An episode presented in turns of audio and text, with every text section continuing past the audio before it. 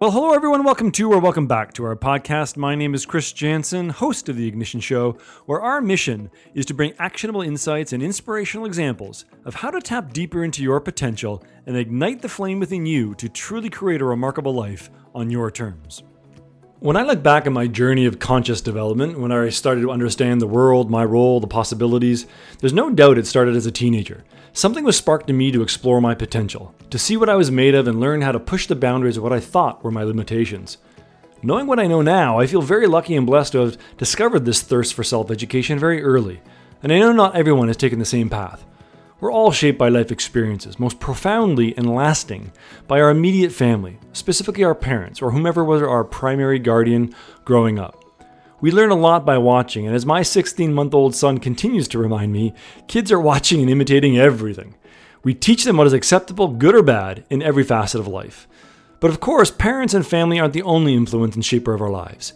Teachers, coaches, community leaders are always planting seeds of right and wrong, possible or not, opportunities and dangers. When you think back to your youth, who was a mentor for you? What life lessons, skills, and perspectives did they give you that continues to influence you today?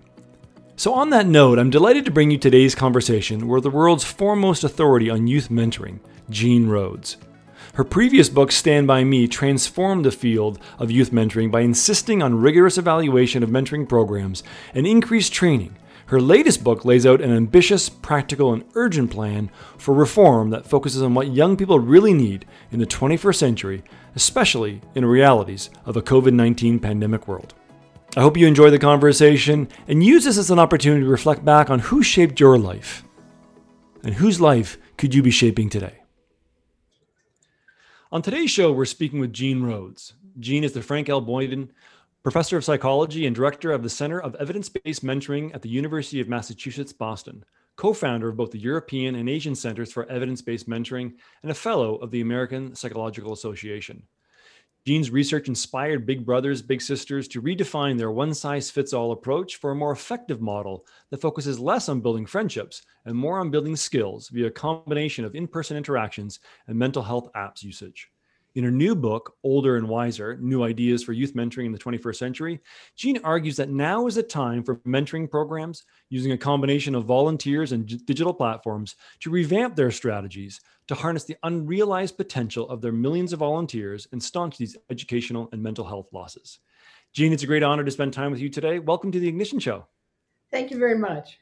Pleasure to be here. Yeah, yeah. Well, it's a pleasure to have you. And I feel like it's a very timely conversation as well. You know, I feel like not only has the world been gripped by the pandemic over the last year, and we adults, our working lives have been upended and student lives have been upended, but you know, maybe you layer in how we in North America and part of the world too has been mixed with the grip of the U S elections and all the rhetoric that goes on there. It's, and maybe there's a, it's a time of hope or a time of maybe new beginnings in some way, and really to not only get out of um, get out of our own own self and our our focus on ourselves and the challenges we've been fa- focusing on, but also helping those those at risk. And your particular expertise is is the youth of today. And I maybe a good starting point is just from your vantage point. What is the state of the nation of youth today? What what excites you and what concerns you? Well, answering that question, we have to take into account the fact that we're in this pandemic that has really, I think, taken a huge toll on the youth today. Um, you know, you think about all the developmental milestones and what it means to be a young person um, moving away from their parents typically, you know, forming new social relationships, emotional um bonds with, with people their age. And, and now all of a sudden they're in this situation where they're cut off from their friendship groups, cut off from other caring adults that they might, you know, form really close attachments to and new ideas about their identity. And so really there's this unmeasured consequence to youth development that I see happening. But even before that, when we do scans of youth today, um, you know, there's a tremendous amount of excitement and activism, which which you referred to, which I think has really been unleashed by this election. And um, thank goodness it's over and we have some hope moving forward. But um, in addition to all of that, we also have a lot of anxiety. We have, um, you know, about twenty-five percent of young people uh, really struggling with mental health issues, anxiety, depression, trauma. Um, we have concerns about perfectionism among some groups of kids that really puts them in, at a disadvantage of living more fulfilled lives um, because they're just so caught up in really trying to achieve um, things that may or may not be worthwhile. Um, so we see both. We see the strengths and excitement of young people, but we also see the underbelly of that, which is a lot of nervous um, concern about the future, about the future of our environment, about their own day-to-day lives, which have been exacerbated by COVID nineteen. Yeah, I was actually just reading an article this morning um, in the national media in, in uh, Canada here about students. There's uh, um, um, unprecedented levels of those conditions in university, and particularly oh, yeah. talking about the, the distance learning and not being on campus and all those social interactions and being even locked more in front of devices and the challenges around there. And from some of the work I'm doing with the local university here, you it just, it, um, I think for those who aren't involved, maybe who don't have kids at that age, or it's been many years since they've gone through that, that, uh, that gauntlet of universe, university, like myself, probably shocked at the, at the, shocked and surprised, saddened by the level of anxiety, isolation, loneliness in this ever-connected world. I know, I know. And, and I think, you know, all we've done is, is made it worse. What happens when a young person um, moves through into adulthood is they go through, um, you know, major really revolutions in, in their biological functioning, but also their social functioning. They move from looking at adults and, you know, kind of being in more vertical relationships to really defining themselves in terms of people at their level, horizontal relationships, relationships with peers and with lovers. And all of that is getting disrupted, as well as uh, really um, cognitive changes and changes in the ability to think. There's something called metacognition that Piaget um, talked about years ago, where, whereas that as you go through adolescence and into adulthood, you begin to be able to take a step back and look at yourself uh, in a different way and begin to formulate your identity and try on new identities. And I really do wonder how that is getting affected by the social isolation that we are already experiencing, but has been hugely exacerbated by the need to socially isolate. Yeah, yeah. Well, let's let's get into a bit of the backstory here and how you became the the the world's expert in this area. I guess my, I'm curious. When did you first know? Was there a, a moment or an experience that really led you down this path into youth mentoring? And how did you know it was a calling for you? Yeah, it's really interesting. I uh, I, I grew up in New Jersey, just a Jersey kid with kind of mediocre ambition, and um, went off to college and um, became best friends with this really urbane, interesting uh, other freshman in my dorm. Her name was Marina Albee.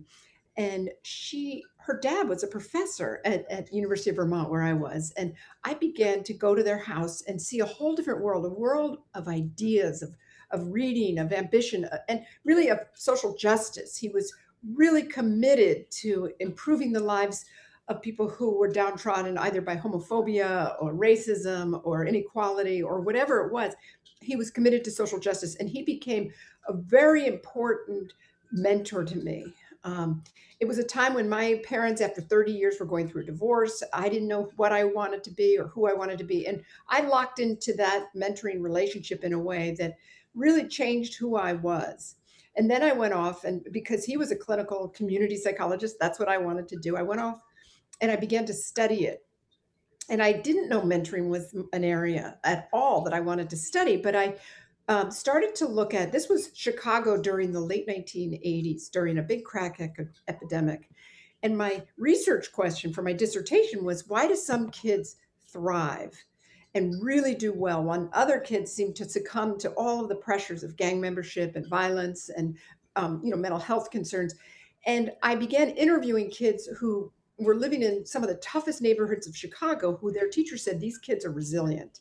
You know, they're they're vulnerable, but invincible, as Emmy Werner once said. And I started to see what, what did they have in common? And almost without exception, what they had in common was one good relationship with a caring adult outside their family, a teacher, mm-hmm. a coach, an aunt, uh, an older sibling, somebody who, who saw potential in them and really just thought that they could do great things and encourage them to do that and help them reinvent a promising future. And so I went to the research and I said, well, is there is there other research on that? And sure enough, there were some developmental psychologists who had begun to look at this issue, um, people who were looking at kids who survived war and terrible trauma. And um, they talked about the, the importance of, of a caring adults in the lives of vulnerable youth. However, they described it. They hadn't researched it. And so in the late eighties, I started to have really researchable questions about this notion of the protective relationship of one good relation of one good mentor in, in someone's lives. And I said, first of all, is it really, this was my research question when I was just starting as an academic, is it really that the mentor causes the young person to do really well? Or is it really just like a correlation? That is, a kid who's on a path is so attractive to adults that, you know, they yeah, draw good question, yeah. Sphere. So is it cause or correlation? Um, can you reproduce these naturally formed relationships with your teacher through programs like Big Brothers Big Sisters, or are these two very different things? And how, this was another kind of clinical developmental question, but it's like, how is your upbringing with your parents position you to form these relationships? Does it compensate for one that you didn't have with your parents? Or is it because you had that model that you're able to now go out into the world and trust that other adults can do that? So with those questions in hand, I took a job as an assistant professor at the University of Illinois, Champaign-Urbana, and I began a uh, what now has become a thirty-year research project, because every time I would get a finding, I'd be like, oh, that's interesting. What about this? And, um, you know, two hundred publications and several books later, I'm still completely intrigued and have not answered all the questions. And what, what is it about that that has you continue to be intrigued? What What is it about this topic that really speaks to the, the core of who you are? Uh, well, I think because of that relationship I had, his name was Professor George Albee, and he was at one point the president of the American Psychological Association and really one of the pioneers of this field of community psychology, which is kind of um, public health in uh, for psychology. It's the idea of preventing problems, that no mass disorder that has ever afflicted humankind is ever brought under control by treating the casualties. And that goes for coronavirus. And today we have a vaccine on the horizon, but it also goes for mental health concerns, that we can't just be going down the river and find pulling kids out of the river. We have to try to prevent kid problems from happening. So I saw this relationship as a way to prevent kids from falling by the wayside and really promoting the best possible life for young people. So it felt like something that we can do. We cannot, you know, as individuals necessarily change macro pressures on the world, but we can change whether or not a young person has a mentor. And that seems very actionable. The other thing is it was a wide open frontier. If you go to a American Psychological or any conference, um, and you look parent-child relationships, there's hundreds and hundreds of sessions. There's very little on mentoring relationships. It was a new field. And so I felt like it was an amazing frontier, but a, a frontier that I could really go crazy in. And I have. I mean, I, I continue to get findings that really excite me and excite my students. Well, it's really interesting what you say about, you know, the, the research showed, or at least in those early days of uh, in, in Chicago, that there, there was that one significant relationship. And as I was preparing to to speak with you, it made me think of, you know, I, I'm very blessed to have um, very stable upbringing uh, in my home with both parents. And I thought, well, who else has been a mentor of mine? And immediately I could think of my high school basketball coach, yep. Right? There wasn't a, a personal relationship per se, but he was another adult who who influenced me, how I see the world. And Um, I guess as a as a baseline, perhaps, maybe we could just establish, again, some, some fundamentals for our, our listeners here. Um, when you talk about youth, how do you define youth? Is there an age category there? And when you talk about mentoring, how do you define mentoring?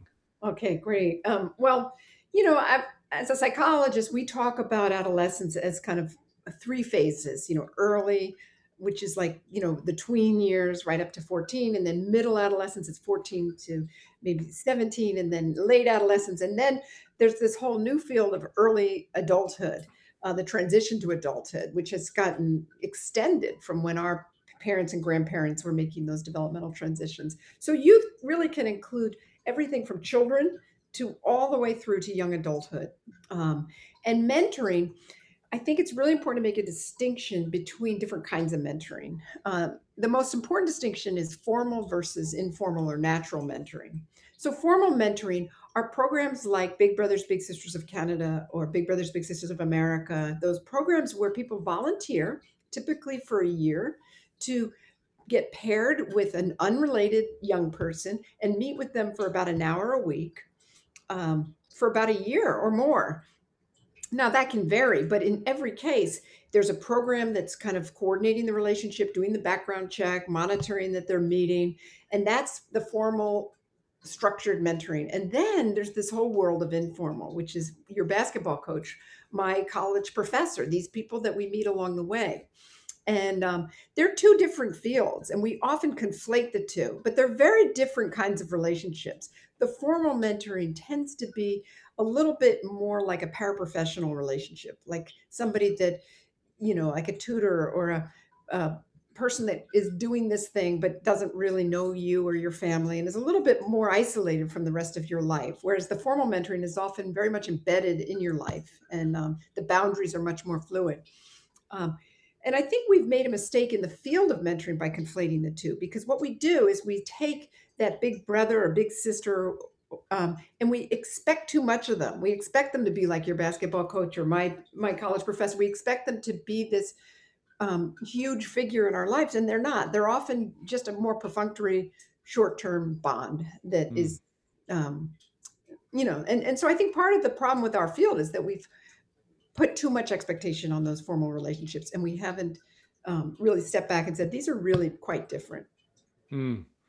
Yeah, no, you explained that very, very well, and and um, again, it makes me think of. Um, well, actually, let's let's dive let's dive into the differences here, and I, I, maybe we can look at it from a both from, from let's start with the youth perspective, what their needs are and what the opportunities are. Then we'll look at it from, let's say, from an adult perspective or a per- parent perspective as to what they could consider for for the youth. So, from a youth perspective, you mentioned earlier on um, some of the bigger challenges that they're facing in our modern world. Mm-hmm. Um, Give us, can you just go a little bit deeper on the, the, the particularly on the mental health, which is, which is in very rightly so, a um, an expanding topic in our society, expanding yeah. both awareness and acceptance and acknowledgement of it. What are you seeing are the the big issues that the youth are are, are seeing today, and and does that change? Is that changing by age? Those different developmental ages. Yes. So um, as I said, um, we know that you know. more than twenty percent of young people are suffering from mental health issues. And what's very interesting is uh, some of my colleagues did a study of kids who are referred to mentoring programs. And what we see is that the rates of mental health concerns in kids in mentoring programs is double that of average kids, average Canadian or American youth. Um, so even though it's high for, for Canadian American youth, it's even higher for, um, for kids in mentoring programs. And parents are often seeking out mentoring programs as an alternative to psychotherapy. And, yes. and programs don't even know that, and particularly Black parents in America. So what we, a, a really interesting study is they looked at parent, the likelihood a parent would seek out a mentoring program. And if you're a, a white family, it really doesn't change that much whether your kid has mental health issues or not. But if you're a family of color, the risk doubles if your young person is struggling. So parents are saying to mentors, my kid has a, you know, other, they have their grandparents. They don't need just someone to hang out with. They're in an after school program. I'm looking for something very specific. I'm looking for someone to help my kid with this struggle. And programs aren't really preparing mentors to do that. So there's this big mismatch because of those mental health concerns. Now, when we move to natural mentoring or informal mentoring, we see that Um, there's a big difference between more privileged kids and what they get out of their mentors and more marginalized kids. Um, what marginalized kids are doing is they're finding mentors in their extended family, their aunts, their uncles, their grandparents. Those are the ones, or older siblings, are, that are most likely to be nominated as their mentors. Those are great relationships, but they're less likely to connect the young person with opportunities. The more privileged kids, they'll say, oh, my mentor was my teacher or my coach or my, um, you know, whatever instructor. And those adults have what's called social capital. They have the ability to really connect the young person. So what we're seeing is that these relationships are actually reproducing inequality. That the, you know, there's that old saying, it's not what you know, it's who you know. The, the richer kids know more people, have more mentors that are connecting them to more opportunities and really squeezing out the, the, the less privileged kids from those opportunities. Mm. And, um, and, and again, does that change by the, the age category, the age development category, or yeah, either the issue or the opportunities to get yeah. the mentoring? I mean, one of the things is that younger kids don't have that thing that I talked about earlier, that metacognition. They can't really reflect on themselves or how they're perceived, or even kind of see other people's perspectives as easily. So the kinds of conversations that they might have with their mentors tend to be more concrete and more focused on, you know, the day-to-day. But as kids get older, they begin to really want to try on and explore identities. And often they don't want the same person who raised them to be helping them explore these identities. Yes. Either because they're afraid that that person, you know, their parent might reject that identity, or, um, you know, it's just complicated. And that's why these caring adults, particularly during adolescence, are so vitally important. And most kids get those kinds of conversations and, um, you know, identity advancing relationships at school. So another concern I have is that as we've kind of shut down schools for the sake of safety, um, we're also shutting down those conversations. Over Zoom, when you've got a big classroom, you're not going to have that informal after class conversation that could really change a person's life. Um, yes. And you're not going to get the kind of mental health care. Most kids get their mental health care from within their school. That's cut off too. So right. we're seeing this, you know, the things that older adolescents need and young adults, that the, the issues that are driving young adults are often things about who, who am I, what do I want to do with my life? Those are also getting lost in the Zoom world that we're living in. Um, you know, I can remember getting an email from somebody um, recently. I had no idea who she was. She was a student I had in nineteen ninety. And she said that I told her she was a really good thinker. She had turned in a paper and I had written, "You're a really good thinker. I actually think you could be a professor someday, given the way you made, framed your argument." I literally have no idea writing, no memory of writing that or anything. She writes to me and says, "I just want to tell you that I just got a job as an assistant professor because of that statement. You changed wow. my life." And wow. Um, we, we're just not getting those kinds of moments anymore. And yeah. that's just one from my life. But you can imagine those lost opportunities are, you know, really will never be recaptured. We're, this is a generation that is not going to have those kinds of identity exploring conversations with non-parent adults in the same way. Yeah. You know, the equivalent of that, I guess, in the business world would be the water cooler moments. Right.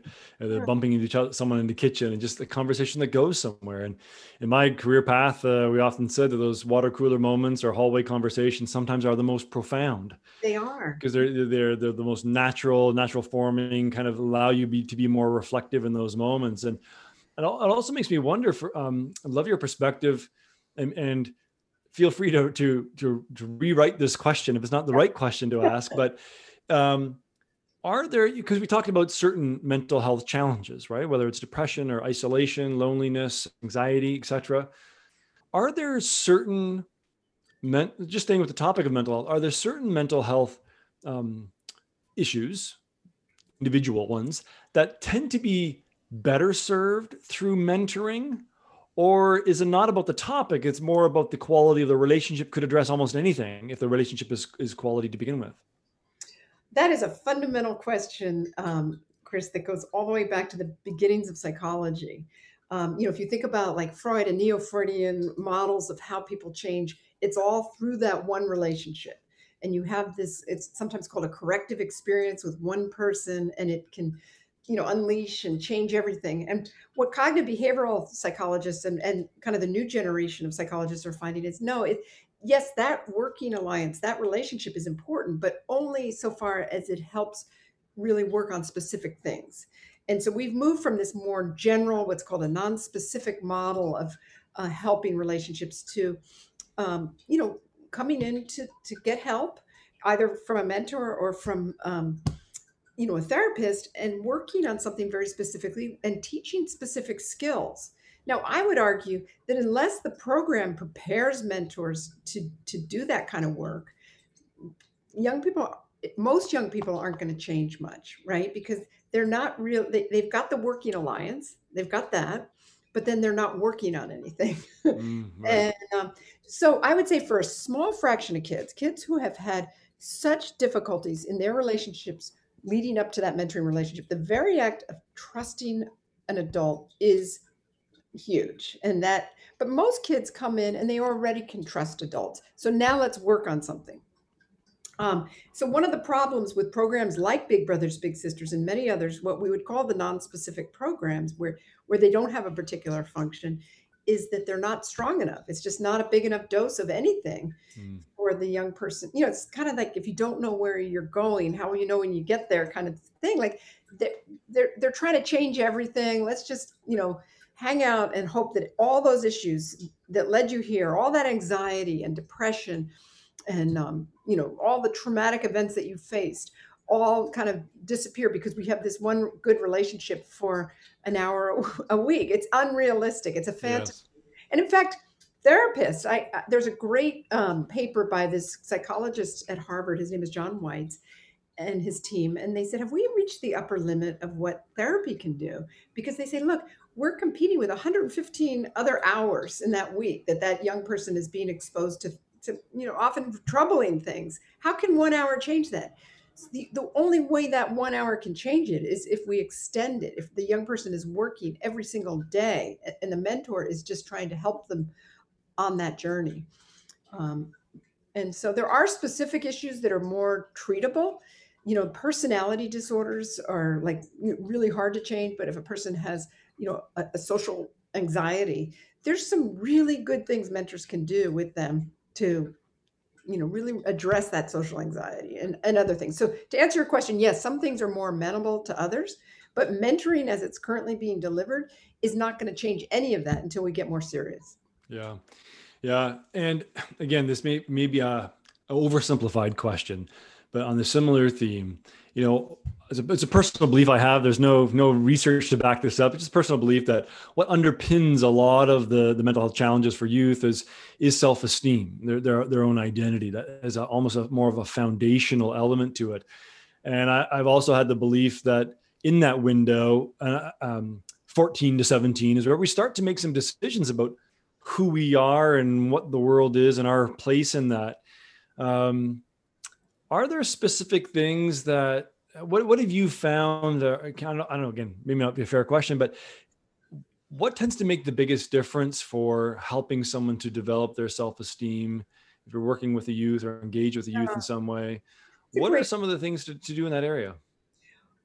One good thing that I think, so there's this movement in, in psychology called positive youth development. And I don't know if you've heard that term, but it's this idea that for so many years, we defined young people in terms of the problems. Oh, let's, you know, let's try to prevent teenage substance abuse. Let's try to prevent teenage pregnancy. And, and we would, everybody would specialize in that one thing and we would try to tackle that problem. And, um, you know, Richard Lerner and other really good psychologists came along and said, wait a minute, what if we tried to bring out the strength in young people? They are, they've got so many strengths. And what if we tried to find environments that aligned with those strengths? And I know this sounds kind of vague, but it's really not. It's this notion that young people have assets, they have talents. And the, the goal of a mentor or, or any caring adult is to help cultivate that. And some of that is helping the young person to have opportunities to express their talents because every kid has different set of talents. And some is shaping environments in ways that help express those talents and, and shaping environments that, that don't tamp down the ability to express those talents. So having, for example, athletic programs and after-school programs that have both arts and athletics and, you know, programming and STEM, like having different ways for young people to figure out what they're good at. Because once you know what you're good at, um, you begin to focus on that and it draws you away from things that might get you in trouble. And yeah. so, um, you know, part of the problem is that when we begin to have, you know, austerity in our school systems and shut down those avenues of discovering what we're good at and having the, these adults that cultivate that those talents, we begin to shut down this promising future for young people. Well, it sounds very much parallel to the whole positive psychology movement overall, uh-huh. of focusing on what we are capable of, not just with the, the issues that we have. And it sounds like a, it sounds like a, a needed thing at this time, for sure. Yeah. And, and I think it's also in this time of em- empowerment, right? When the, whether it's a, you know, just the whole connected world we have now, you're right. You mentioned earlier about um, whether there's activism or standing up or, you know, sharing their opinions on things. And they're, you know, I think it's in every generation, as I said, our voice matters. As youth, we are the future. And sometimes we adults kind of forget that. We think we own it, but um, it sounds very timely to be focusing on that. Talk a little bit about, um, you know, I don't know, is there a paradox going on in this, in this COVID, you know, social distancing, worlds at home, more kind of a world, and the loss of that human connection, but also the the benefits that we have now with, with technology and different platforms and smartphones as a way to do that. What's the role of smartphones overall? And is that even more important now in, in a COVID world? Well, you know, it's, it's interesting. I, I finished a book last year, and I actually, as I got to the end of it, Um, I realized that technology has a very, very important and really unexploited role to play in delivering evidence-based care to young people. You know, everybody who has a smartphone has probably at some point downloaded an app that promises to improve them in some way, an exercise, a, a mindfulness app, a, you know, mental health app. And on its own, it may not seem particularly consequential, but actually this collective embrace of um, you know, interventions on our smartphones has the potential to revolutionize how young people's mental health problems and future and all sorts of social anxiety problems are dealt with. And let me explain. Um, there is a global mental health movement going on right now that, that says, look, it's really hard to get evidence-based care for the typical kid, particularly a marginalized kid. And particularly outside the U S, but really even within the U S, only about thirty percent of people with pretty serious issues are getting the care they need. So we sometimes ask volunteers to deliver that care, but how can an untrained volunteer deliver a well-designed mental health intervention, for example, with any kind of fidelity without much supervision? And they're, you know, it's hard to do that. And so we've kind of said, no, let's just default to a friendship because it's really hard to get volunteers to deliver interventions. Well, now, young people can download that intervention. Hmm. So let's just take Headspace. Headspace has great data that shows that if a young person is anxious, is insomnia, is, has other mental health issues, that using Headspace every day can have massive effects on their mental health. There's other ones like that. Um, and even in the education space, Duolingo, um, Khan Academy, there's these great technology-delivered interventions that kids have free access to. But there's a huge problem, and that is that they're not using them. Only five percent of young people who download a self-improvement app actually open them up a second time, yeah, which is really yeah. depressing to all the people that put so many years into developing them. It, it It's hard to get people to face difficult issues and to do that instead of going to TikTok or whatever else they're going to. And so these researchers at Northwestern said, look, what if we paired these great evidence-based technology delivered interventions with coaching? And it kind of goes back, Chris, all the way to like up, all the way to Weight Watchers or um, Alcoholics Anonymous, that you would never sign up to improve just on your own. You'd always get somebody to help you. Yes. You know, a sponsor, a coach. And that can be what volunteer mentors of the future can do. They can provide what's called supportive accountability, which is helping a kid stay connected to an intervention that promises to help them, whether it's a language or whatever it is. And there's actually a science to supportive accountability. And then when they get together, they can practice whatever skill they're learning. You know, we never get better. And you know this as an athlete, you don't get better at something without practice. That's another role that an untrained paraprofessional mentor can provide. They don't need to be an expert, but they can practice what it is the young person's learning. So I came up with this model. It's, I call it blended mentoring, but it's this idea of bringing technology that's on our smartphones, that's on our P Cs, into the world of young people and then combining that with volunteers who are offering supportive accountability and opportunities for practice. And I actually developed a free app. It's a supportive accountability app for mentors called Mentor Hub that's being used by, um, you know, Big Brothers Big Sisters, school systems, My Brother's Keeper, Friends of the Children, and other youth mentoring programs as a way to kind of blend the human support with the technology delivered intervention. Fantastic. And is that uh, mentor hub dot com where it's you can find that? Or mentor hub app dot org. And it's mentor hub app dot org. Okay, great. And um, I would, you know, people can also reach out to me, but I would encourage people to take a look at that. And, uh, you know, even short of that, begin to find an app that might help a young person and then provide that supportive accountability, because parents and teachers are being asked to provide it all and they're overburdened. And that's something that a caring adult can do that can make a big difference. Yeah. Um, so there that's we great. Um, and I know in recent years, there's been, I don't know, explosion be the right term, but certainly an increase in a youth wanting to mentor youth. So more peer to peer.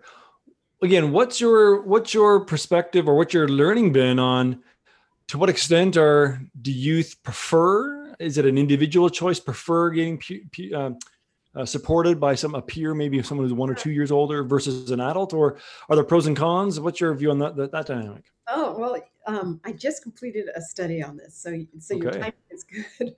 Um, so there's this area um, called cross-age peer mentoring, and it's often high school kids mentoring um, kids in K through five or six.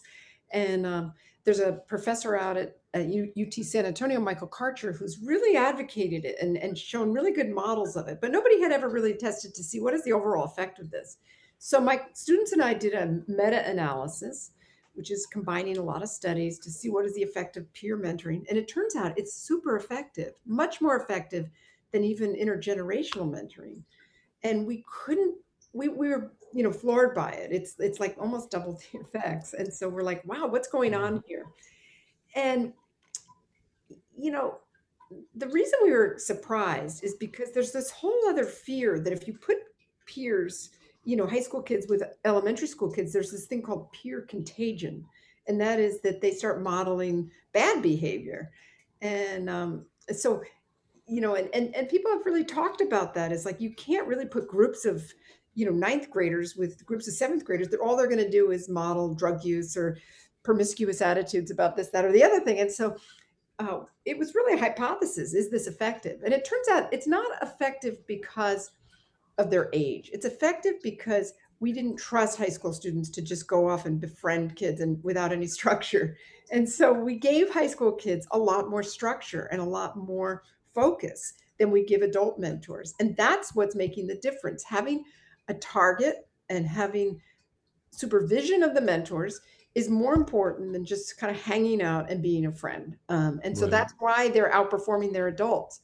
But there is something to having a peer mentor. And it's it's kind of, it's called the credible messenger theory. And that is that maybe young people are, are more likely to think of a high school kid as a credible person to give them advice. Like, hey, it may not seem important to you, but if you do your homework, you know, you can go to a good college or whatever it is. And and hearing it from, from a high school kid, as opposed to someone like me, you know, a, a woman in her fifties might make a big difference, right? Yes. And so, um, So we're finding that it's a really nice model, but it's also promising. And, and college students also are having a pretty strong effect too, partly because, again, these mentoring programs that college students get involved in are often incubated at colleges and provide a focus and structure and supervision that a lot of bigger um, mentoring programs aren't providing. They're more boutique. Um, and what's promising about having students as mentors is that it's a replenishable resource. There's always new students coming in. They're kind of in a captive audience. And so you're not having to spend all this money and time recruiting random adults out there and say, be a mentor. You get tons of them. And if you make it like a requirement or you, yes. you know, award it in some way, like a credential, um, you have this incredible pool of caring adults and caring peer mentors. And then you combine that with just think technology delivered intervention and training and supportive accountability. And we could really, I think, disrupt the field of youth mentoring in a pretty fundamental way. Yeah, well, uh, like like most industries in the world have been disrupted in the last hand, you know, last twenty years or so, di- digitization. But and it's not just digitization of things, but it's, it's just a perspective. It's a modern perspective on what really works, and not thinking that we adults have all the answers. Yeah, uh, especially when we're the ones that have caused the problem, problems in many ways, right? Exactly. Yeah. So it's really empowering um, to young people. The other thing that's really empowering and that is kind of a disruption in, and I wrote about it in a paper with, with a, a colleague, is rather than giving young people mentors, you know, through programs, um, and, or just sort of waiting till they happen to meet somebody at school or where else, is actually teaching them to recruit mentors. It kind of mm. turns it around. It's teaching them to fish rather than giving them one fish, right? And so then they have this skill that can last a lifetime.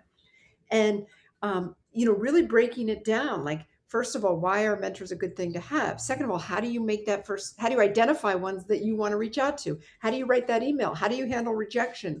How do you make an ask? And all of those things that middle-class kids are, are often trained by their parents to do.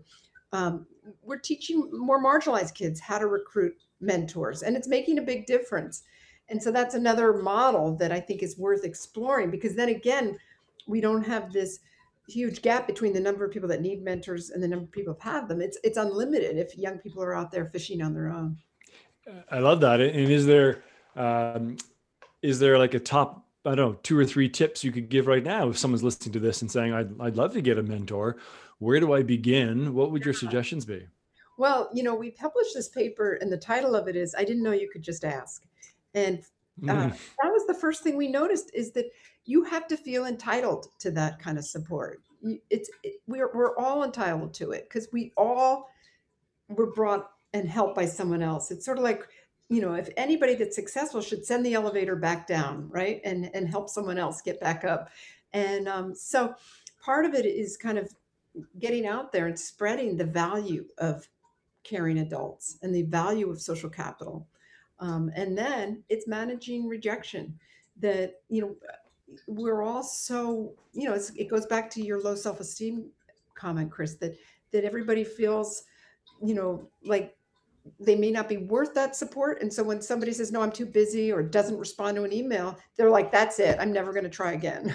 Right, right. It's getting back up and saying, all right, that person didn't respond, but if I send out thirty emails, maybe one will, you know, and beginning to kind of, um, you know, deal with the day-to-day rejection that we all experience, not just, you know, young kids. Yeah, no, I, I love that. You're so, it's so true. And, Uh, in my private coaching uh, business and the clients that I deal with, it's it's remark. It's not well, actually, remarkable might not be the right word, but it is it's something that does pop up. Is that sometimes we forget, as full functioning adults, that um, sometimes we just need to ask. Yeah, and we have to drop this whole story that's wrapped around this whole uh, aspiration that we have, and um, sometimes we need to need to look for for the youth to to remind us that that's all we have to do. They don't have as much baggage perhaps as we do, yeah. uh, to really move forward. And, you know, we're so used to um, helping our family members and helping our our friends' kids, and, you know, keeping that resource in our little networks. And, you know, I think we need to all think about ways we can, more privileged people can share whatever capital they have. You know, we might not be able to share our financial capital because of tax reform or whatever, and but we can share our social capital, and we should be doing more of it. But we also have to teach young people how to ask, right? Like, even this morning, my one of my sons is having trouble finding a job in Chicago, and um, you know, he he wrote an email to try to ask people for connections, right? And before he could send it, he sent me four, you know, versions of that email. And I went over them. We we wordsmithed it, but not everybody has a professor as a mom who's going to wordsmith their emails, right? And yeah. So we need to be helping young people make those connections. That's a huge thing that that adults can do. Well, and on that note, just kind of turning the lens of the conversation a little bit, let's let's talk about parents for a while, for a bit here. Um, For the parents who are listening to this, who have, you know, th- th- those in the in the age gaps, age uh, ranges that you've been discussing, um, how do they know when mentoring is an option that might might be good for their for their child? Well, I would argue that mentoring is good for all children, right? Okay.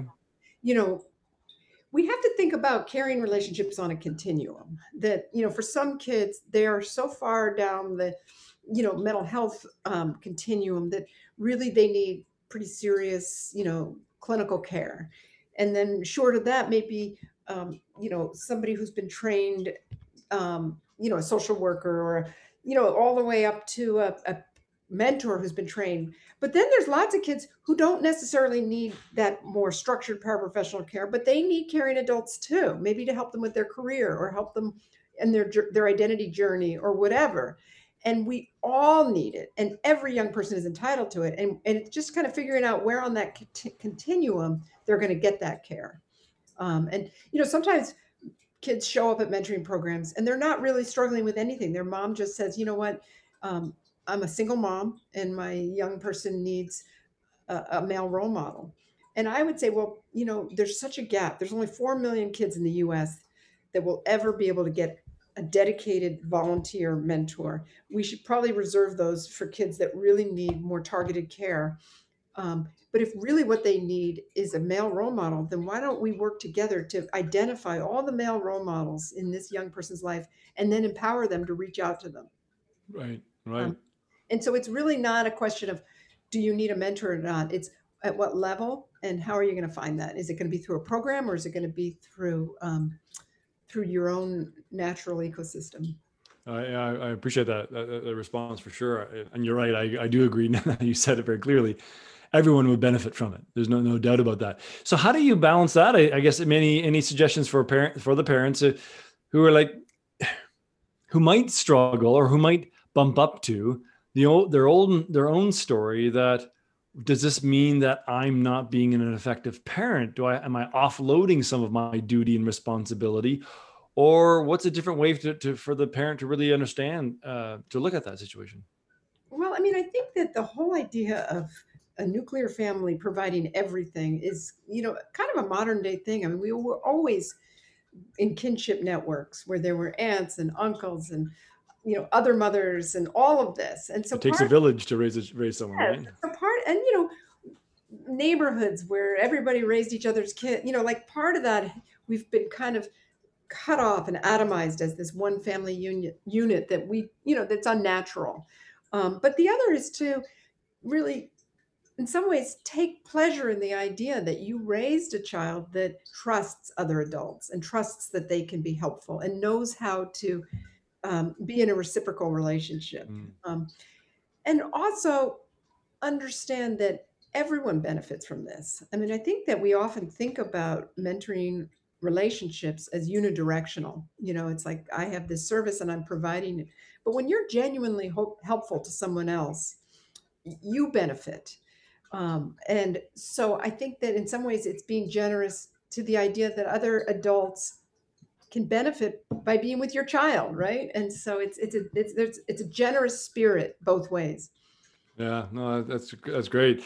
And what about um, not just for parents, but for any adult listening to this, who've been listening to this, and maybe they, they've been thinking about it for a while, that they they wanted, they would love to be. Maybe they hadn't used the term mentoring before, but they'd love to volunteer their time or their, as you say, their social capital to to support that. What, I don't know, are there some fundamentals that they should, I don't know, or understand uh, before doing it, or what's your what's your call to call to action in that? My call to action in that is to get involved. Um, now more than ever, we need caring adults, um, and fortunately, in Canada, in particular, there's uh, a new National Mentoring Partnership, uh, all Canadian mentoring programs. I think it's called Mentor Canada. So, in and, and in the U S, there's the National Mentoring Partnership as well. And and what it does, you put in your um, area code or, or your your zip code, and it'll tell you all the programs in your in the area. So that's one way to get involved, and I would highly recommend that. But then there's also uh, being a little bit more open to the caring adults around you. I mean, we adults get mixed messages that, you know, that in some ways being too close to your um, kids' friends, it could be creepy, or, you know, you're crossing boundaries if you talk to them. And that's just not, oh, I mean, in the vast majority of cases, that's not true. Talking to your friends' parents can be enormously helpful. And so yes. being open, being around and willing to forge those connections with your with your kid's friends can sometimes change that kid's friend's life. And so it's like kind of looking for opportunities everywhere you go to um, to help young people, particularly now. You know, it's really, a, I think, a call to action now more than ever. And if someone um, if someone was thinking, well, I don't know if I, quote unquote, have what it takes to be a mentor. I, I, I don't have training. I don't have skills. I'm only, you know, I, I only work like this. I only have one child, like all that kind of stuff. Yeah. What, what could you demystify for someone that what's not necessary and what truly, truly matters to be a great mentor uh, for you? Well, I mean, I think that um, we've, we've done a disservice because when we, the word mentor, you, you, it often is very evocative, right? You think about somebody just coming in and doing this, you know, really amazing things in a young person's life, but you can do small things that can make an enormous difference. For example, supportive accountability, just checking in to make sure they're signing on to their homework portal can be a big, make a big difference and take some of the load off a parent. Um, and whether or not that turns into a more extensive relationship is almost irrelevant. If you can do something now, even in a small way, you can make an enormous difference. Um, you know, we find Um, there was a study done by my colleagues, Mike Lyons and Sam McQuillan, where they looked and they saw that after a certain point, the depth of the relationship really didn't matter in terms of the young person's outcome, that they they called it the sweet spot, that, that it, yeah, there had to be some bond there, but it didn't have to be super strong for there to be good things coming from the relationship. Hmm. And um, yeah, it sounds, I'll paraphrase what you said there, but as you were talking, it made me think that Well, what, what really matters is your heart's in the right place. Yeah. Uh, you want to give, and that could be a casual conversation on the back patio with a with your your kids' friends, or something a bit more formal. But if your heart's in the right place and you're just sharing your own wisdom and thoughts, then being, you know, I suppose it also links back to self-esteem. Is, you know, a lot of my work and experience has said that uh, you know, in a work environment, you know, typically like in a in an organizational environment, the thing that matters most to us to thrive as a as an employee of any organization is that our direct manager or boss, we feel like that person genuinely cares and values us as a human being. Yeah. And it, it doesn't matter what their resume is or their experience is, that influences about truly what matters. They feel valued. Yeah. And anytime as an adult, you can be fully present, be engaged, be interested, curious, share some thoughts, is is is awesome is awesome but what really matters is that person, you make that person, that youth, feel that's, special and valued. That's so important. And you know, it's it's interesting you say that, because we often say to kids, you know, do you have a mentor, do you have someone you look up to? And one of my students turned that and said, is there an adult that gets you? So it's mm-hmm. not whether you like this adult, is does that person like you, does that person understand and value you? And that was so important to young people. Yeah. To feel gotten, because they may not feel gotten at home, you know, and we can't guarantee that. So to yeah. have that experience can be so validating for, for young people. Yeah. Yeah. And just on that, on that note, um, I know you, you've mentioned a bit here, and I know a lot of your work has been around the, um, the, about inequality and the marginalized youth. Um, Any particular things that, again, the audience could should be aware of, could be aware of, you'd like them to be aware of around the particularly marginalized, uh, you know, parts of our society? I mean, we are seeing um, marginalization become much more of a concern.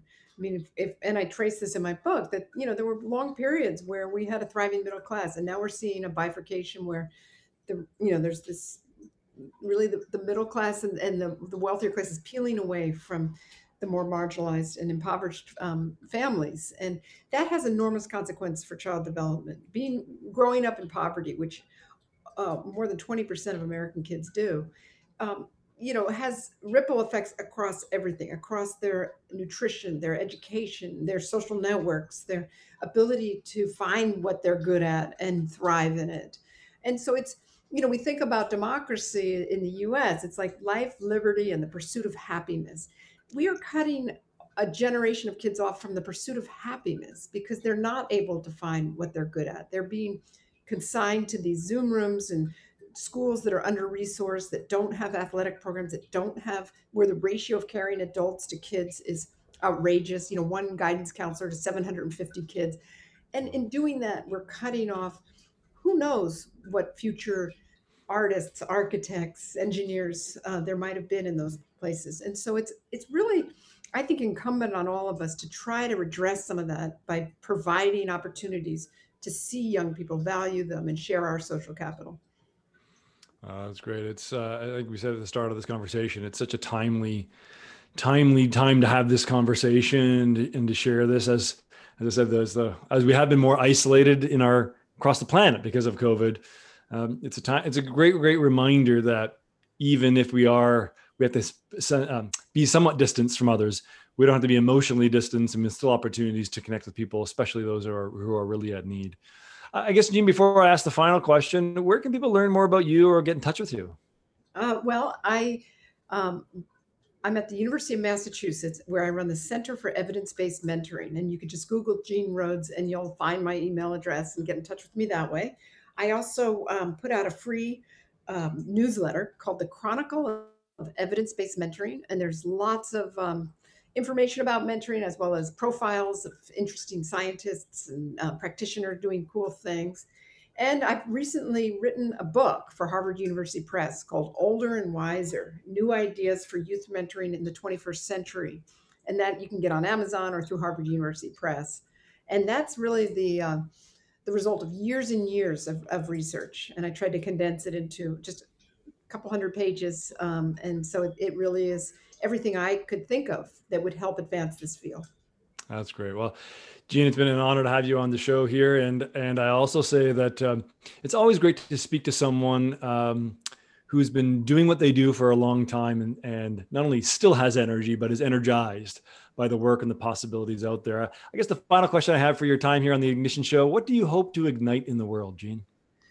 I hope to ignite more connections between caring adults and young people. And in doing that, igniting a promising future for young people, not just the privileged ones, but for all young people. And I think that can happen no matter what the politics are, no matter what is going on in the world. A good relationship can change the future of a young person. And so we all really have the responsibility to forge those. Wonderful, wonderful. Thank you. Thank you, Jean, for being you and being the pioneer in this area. And uh, it's been an honor here to have you here and just help spread the word. And um, we'll make sure all those links are in the show notes as well. So thanks very much for your time, Jean. Thank you very much, Chris. Bye-bye. Bye. That was Jean Rhodes, the world's foremost scholar on youth mentoring and author of Older and Wiser: New Ideas for Youth Mentoring in the twenty-first century. You can find all the links in our show notes. We want you to get the most for the time you've invested listening here. This show is only valuable if you apply what you learn. And most learning, as we know, is generated from reflection. So we'd love to hear from you and your reflections about what you learned or found interesting. Join the community and go to theignitionshow.com slash connect and let us know what struck you. What was it that you heard today that you really needed to hear today? You can leave us an audio message or join our Facebook group and participate in the conversation there, where we'd love to hear your comments or follow-up questions. Also, be sure to check out the after show of this episode. That's a shorter follow-up episode where we, my wife and business partner Sarah and I, talk about what we learned from this interview and how these ideas have shown up in our lives on a more personal level. As always, if you like what you hear, please subscribe, rate the show, or leave a review in Apple Podcasts. It helps others find us and helps us get better. We read every single review and comment that comes through Apple Podcasts, Facebook, and our website, and respond to as many people as we can. And lastly, remember, whatever you dream of, whatever you hope for, and secretly wish you had, you're closer than you think you are, you're meant to have it, and you absolutely deserve it. Until next time, I'm Chris Jansen, and this is The Ignition Show.